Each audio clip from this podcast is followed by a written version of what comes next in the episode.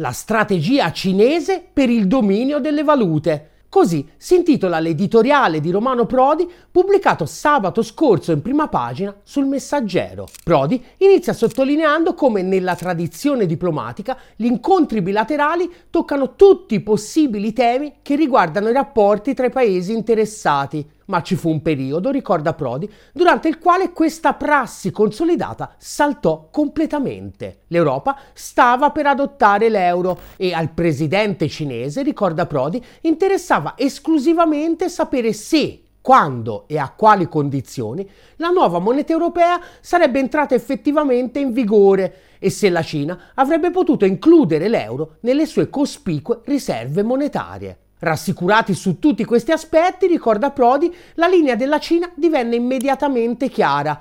Avrebbe accumulato nelle sue riserve tanti dollari quanti euro, perché se accanto al dollaro vi sarà l'euro, vi sarà posto anche per il renminbi cinese.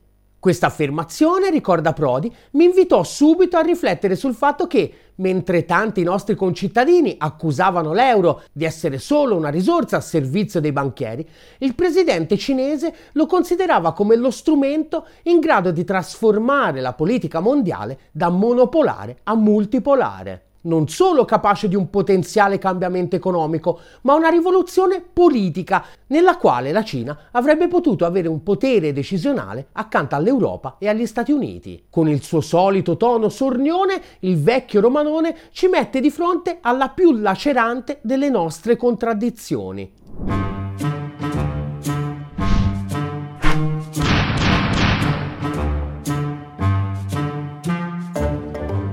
Assolutamente impreparati dal punto di vista teorico, dopo oltre vent'anni di egemonia culturale di un pensiero debole che si rifiutava a priori di provare a cogliere il senso complessivo dei cambiamenti epocali che stavano avvenendo sotto i nostri occhi, abbiamo rinunciato a provare a tenere insieme la critica sacrosanta alla ferocia tecnocratica con la quale l'euro è stato utilizzato per consolidare il rapporto gerarchico tra capitale e lavoro e all'interno del capitale, tra capitali più forti e capitali più deboli all'interno dell'Europa stessa, e il ruolo potenzialmente progressivo che avrebbe potuto rivestire l'euro nella costruzione di un nuovo ordine multipolare, prima di tutto a livello finanziario. Abbiamo continuato ad omettere questa parte dell'equazione anche quando contro l'integrazione europea e l'affermazione dell'euro gli USA hanno imposto la loro guerra a pochi chilometri da casa nostra, con le bombe umanitarie sganciate su Belgrado e anche quando ce l'hanno ribadito a chiare lettere poco dopo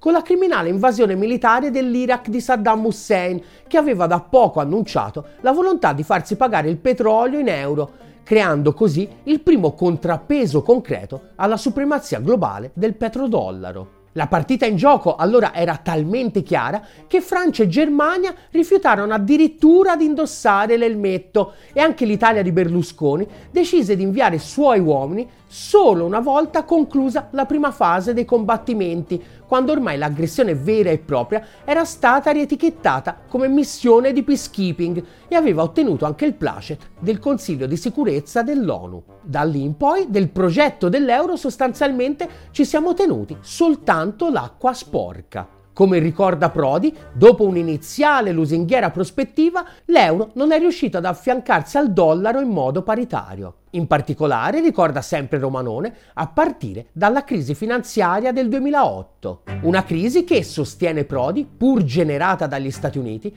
ha trovato drammatica profondità e durata soprattutto in Europa. Così a naso la riformulerei così una crisi che pur generata dagli Stati Uniti è stata pagata dal resto del mondo e in particolare proprio dall'Europa e dall'euro. È l'incredibile storia del gigantesco trasferimento di ricchezza dall'Europa agli USA che è avvenuto appunto a partire dalla crisi finanziaria e che abbiamo ricostruito nel dettaglio in questo video di un mesetto fa, la controrivoluzione neoliberista come Meloni ha deciso di svendere il paese alla finanza e agli USA. Ciò nonostante, Prodi ricorda come oggi oltre il 20% delle riserve mondiali sia denominato in euro. Tuttavia, sottolinea Romanone, la valuta americana domina ancora in modo schiacciante nel commercio internazionale e la prospettiva di un riequilibrio sembra ormai essere totalmente sparita dai radar. Nel frattempo, infatti, ricorda Prodi, la politica mondiale è cambiata. L'ipotesi di una progressiva costruzione di un mondo multipolare oggi è più lontana che mai.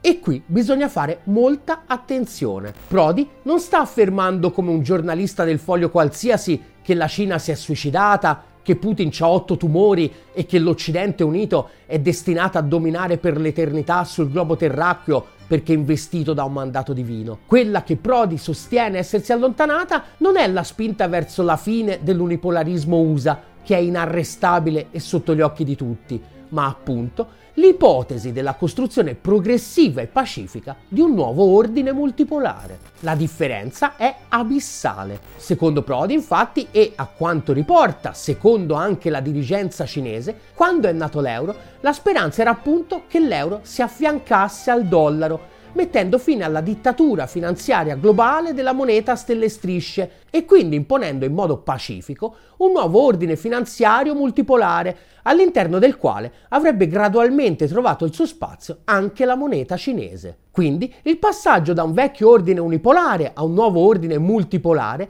graduale e pacifico, senza una divisione del mondo in blocchi contrapposti e con l'Occidente articolato al suo interno in due poli tra loro alleati, ma ognuno con la sua indipendenza strategica era il modo attraverso il quale Prodi, come d'altronde una fetta importante di classe dirigente europea, a partire ad esempio dalla Merkel, pensava di poter governare il declino relativo dell'Occidente nei confronti del Sud globale e in particolare della Cina.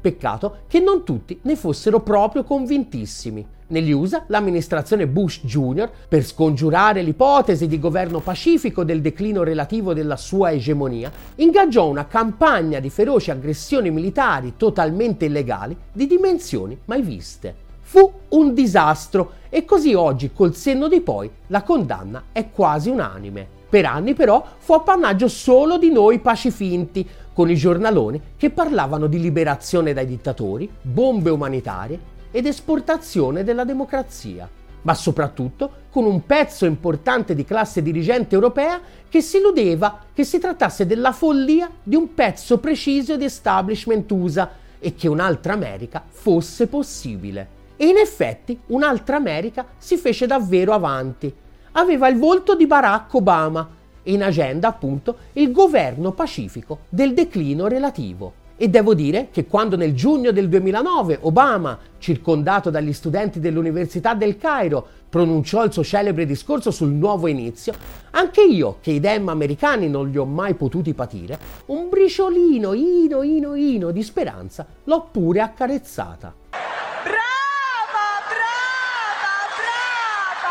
Ma è durata come un gatto sull'Aurelia. Il nuovo inizio di Obama da lì a poco si è concretizzato nel sostegno incondizionato alle primavere arabe e al loro interno, insieme alle petromonarchie del Golfo, alle frange più estremiste che cercavano di rovesciare i governi più autonomi rispetto agli USA con la forza. Era il ritorno in grande stile del piano dell'amministrazione Bush solo con altri mezzi. Non avrebbe dovuto sorprendere, pur non senza contraddizioni e dialettica, a dettare la linea della politica estera di Obama era infatti Hillary Clinton, la seconda incarnazione della dinastia che contro l'autonomia strategica dell'Europa, l'integrazione del supercontinente eurasiatico e l'ascesa dell'euro come valuta in grado di affiancare il dollaro, aveva già ampiamente dimostrato di essere disposta a tutto compreso riportare la guerra nel cuore del vecchio continente, come avvenne a Belgrado nel 98. Ma il punto vero ovviamente non sono i nomi dei protagonisti.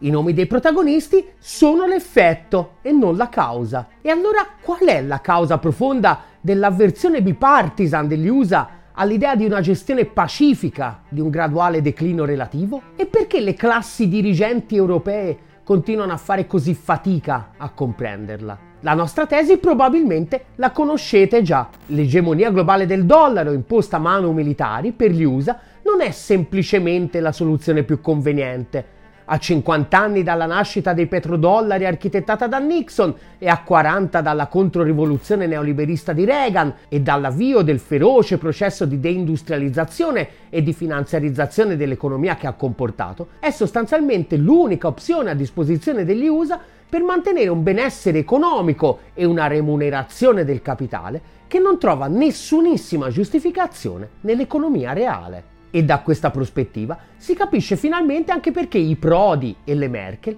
non ne abbiano azzeccata una manco per sbaglio. Rassegnati a considerare il capitalismo come la forma naturale delle relazioni economiche nel mondo contemporaneo, sembra quasi non riescano a comprenderne il funzionamento concreto nell'era dell'imperialismo finanziario unipolare USA.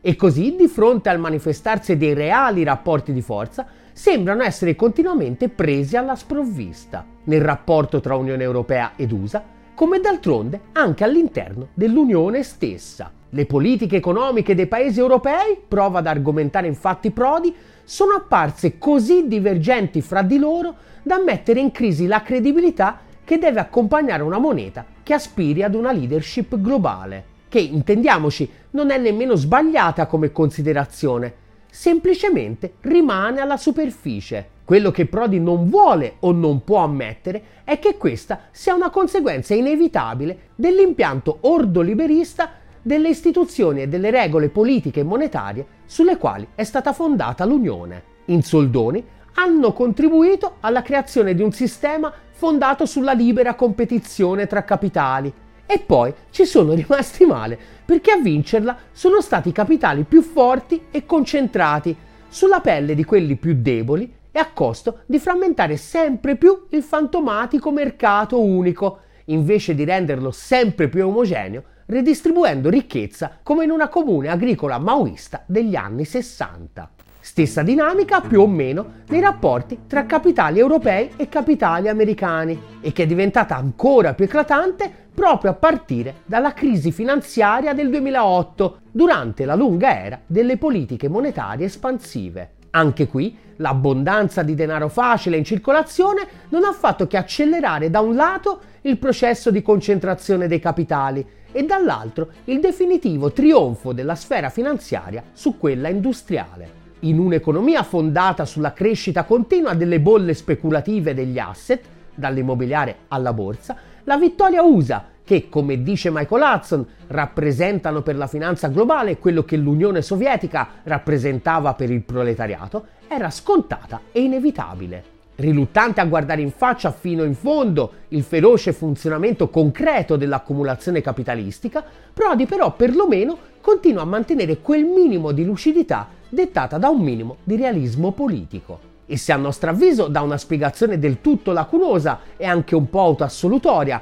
del perché l'idea della costruzione pacifica e graduale di un nuovo ordine multipolare sia fallita, perlomeno riconosce con lucidità le conseguenze di quel fallimento. Il declino dell'egemonia USA avverrà lo stesso, ma in modo molto meno ordinato e pacifico. La Cina, infatti, sottolinea Prodi, continua nel suo obiettivo di creare un posto crescente al renminbi, ma cerca di adattarlo al suo nuovo ruolo politico ed economico. Della serie, se non mi avete fatto spazio voi, vorrà dire che ora che ne ho gli strumenti ci penserò da sola. Prodi allora ricorda il ruolo crescente dello UN nell'interscambio tra Cina e Russia e in prospettiva anche in quello tra Cina e Brasile, anche se non cita l'aspetto probabilmente più importante, la graduale sostituzione dei petro-yuan ai petrodollari. Come giustamente sottolinea Prodi, siamo ancora di fronte a un cambiamento più programmatico che reale, perché anche se in forte crescita, le riserve in renminbi non superano ancora il 3% del totale mondiale. Ma il lavoro quotidiano cinese, osserva Prodi, costruito su una presenza estesa in tutti i continenti, sta producendo i suoi frutti e soprattutto sta seminando per il futuro. Tanto che, continua Prodi, la preoccupazione di una progressiva perdita di influenza del dollaro comincia a farsi strada anche in una significativa parte dell'establishment americano. Il riferimento in particolare è al discorso pronunciato giovedì scorso dalla segretaria al Tesoro USA Janet Yellen alla School of Advanced International Studies della John Hopkins University e che il Sole 24 Ore ha definito uno dei più articolati e completi mai forniti da un ministro dell'amministrazione Biden sulla posizione attuale della Casa Bianca nei confronti della Cina. Sempre secondo il Sole 24 Ore, una mano tesa a Pechino dopo anni di escalation e di tensioni nei rapporti politici ed economici. La Yellen ha infatti affermato esplicitamente che il decoupling delle nostre economie sarebbe disastroso per entrambi e destabilizzante per il resto dell'economia mondiale e che è necessario ricostruire una relazione costruttiva e corretta. Il ritorno in grande stile a quel clima da nuova distensione che si era creato a partire dal G20 di Bali, fino a che l'incredibile polemica sul pallone spiacinese strumentalizzata dalla fazione più radicalmente sinofoba dell'amministrazione USA l'aveva fatto temporaneamente naufragare, è senz'altro un aspetto molto positivo ed era nell'aria. Come abbiamo detto più volte, la critica alla retorica del decoupling espressa dalla von der Leyen prima di partire per Pechino ormai tre settimane fa non poteva essere solo farina del sacco europeo. Era chiaro che dietro c'era una volontà di distensione anche da parte dell'amministrazione Biden senza l'assenso della quale un'amministratrice coloniale come la von der Leyen non si azzarda a proferire parola, ma abbandonarsi all'entusiasmo potrebbe rivelarsi piuttosto incauto. Secondo la Yellen, infatti, la crescita economica della Cina non deve essere incompatibile con la leadership economica degli Stati Uniti. Nonostante i piccoli segnali incoraggianti, proprio come a loro tempo Prodi e Merkel, la classe dirigente USA potrebbe risultare essere imprigionata nella sua visione idilliaca del capitalismo come di qualcosa che può essere riportato alla ragionevolezza con la dose giusta di buone intenzioni. La storia purtroppo in più di un'occasione ci ha dimostrato non essere una prospettiva sempre realistica. Per scongiurare la forza distruttiva innata del capitale contro la pace e contro il rispetto del pianeta, i buoni propositi e una dose di realismo politico potrebbero non essere sufficienti. Ma invece che una crisi sistematica a questa impostazione, l'unica alternativa che la grande civiltà dell'uomo bianco per ora sembra in grado di mettere in campo è quella suicida dei neoconservatori, che sperano di reagire all'inevitabile declino dell'Occidente semplicemente appellandosi alla vuota formuletta ideologica di Dio, patria e famiglia. Un po' come sulla questione ambientale, dove alle illusioni tecnocratiche dei moderati l'unica alternativa concreta che siamo stati capaci di elaborare è il negazionismo climatico. L'ultima volta che in Occidente la dialettica è stata tra queste due sfumature di destra conservatrice, nell'arco di pochi anni sono morte sotto le bombe 60 milioni di persone e di catastrofe ambientale allora ancora non si parlava. Ora come allora l'alternativa è sempre la stessa, socialismo o barbarie. E chissà che piano piano qualche piccolo spiraglio di luce si incomincia a intravedere anche tra le macerie del nostro declino.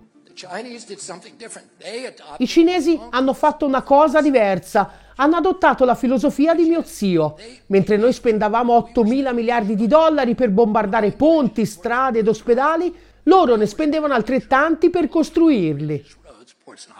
Fino a pochi mesi fa, dichiarare una roba del genere bastava per guadagnarsi titoli a sei colonne su ogni giornale in quanto amico dei dittatori e complice di ogni tipo di genocidio. Oggi a dirlo è Robert Kennedy, mentre lancia la sua candidatura alle primarie democratiche. E lo zio a cui fa riferimento è niente po' di meno che John Fitzgerald Kennedy. Organizziamo la resistenza popolare per impedire che ci catapultino in una guerra mondiale e magari fra una decina di anni ci arrivano pure Walter Veltroni e Furio Colombo. Di tutto questo e anche di Cina e Medio Oriente, eppure delle bufale sinofobe spacciate allegramente da Roberto Saviano, parleremo stasera in diretta nella nuova imperdibile puntata di Mondocina. Nel frattempo, contro le barbarie, aiutaci a costruire il primo media che non si illude che a garantirci il futuro siano le sorti umane e progressive del capitalismo dal volto umano. Aderisci alla campagna di sottoscrizione di Ottolina TV su GoFundMe e su PayPal. E chi non aderisce è Romano Prodi. Ottolina TV, comunque vada, sarà successo.